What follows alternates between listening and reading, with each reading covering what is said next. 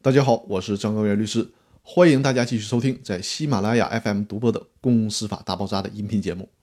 这期和大家聊的话题是：公司不能作为回购股权的主体。《非上市公司股权激励实操手册》这本书当中提到了一个行权的问题。关于这个问题，我可能跟作者有不同的观点，有必要跟大家说一下。首先说，上市公司股权激励的时候可以设置行权。什么是行权呢？就是行使权利。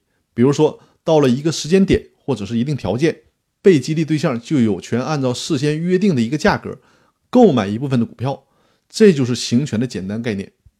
有限责任公司当中呢，也可以约定所谓的行权，就是被激励对象符合激励条件的时候，就可以以一个相对低的价格购买公司的股权。上市公司的股票价格受到了股票市场的衡量，通常是比较客观可见的，比较好定价。而有限责任公司的股权价值呢，很难有一个客观的定价，所以说行权价格的确会相对复杂一些。这个书中说的没有问题，但是《非上市公司股权激励实操手册》书中提到，行权也包括有限公司在一定条件买回股权的权利，这个我就不太认同了。你看哈，有限责任公司的股权转让有一定的特殊性，首先有股东优先购买权的问题。有限责任公司的股东对外转让股权的时候，就会遇到其他股东是否同意以及是否要求优先购买的问题。我们就假设其他的股东完全放弃了优先购买权，允许现有的股东任意转让，那还是有另外一个问题存在。这个问题就是，有限责任公司的股权激励中能不能约定被激励对象在一定条件下可以按照事先约定的价格卖出自己的股权？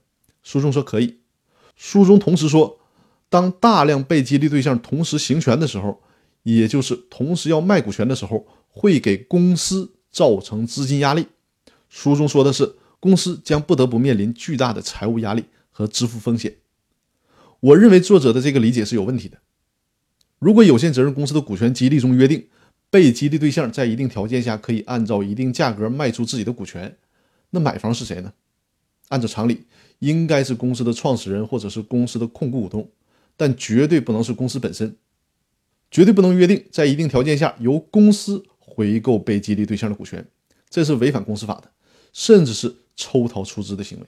所以说，即便是设置回购条款，也只能是公司的大股东们进行回购，跟公司本身是毫无关系的。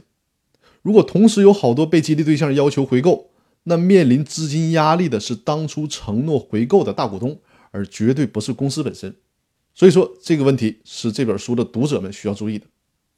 有限责任公司的股权激励当中设置股权回购的话，是大股东需要注意回购的阶段性和可行性，免得自己的资金压力过大而不能履行合同的约定。但公司不必为之担心，因为公司不能作为回购股权的主体。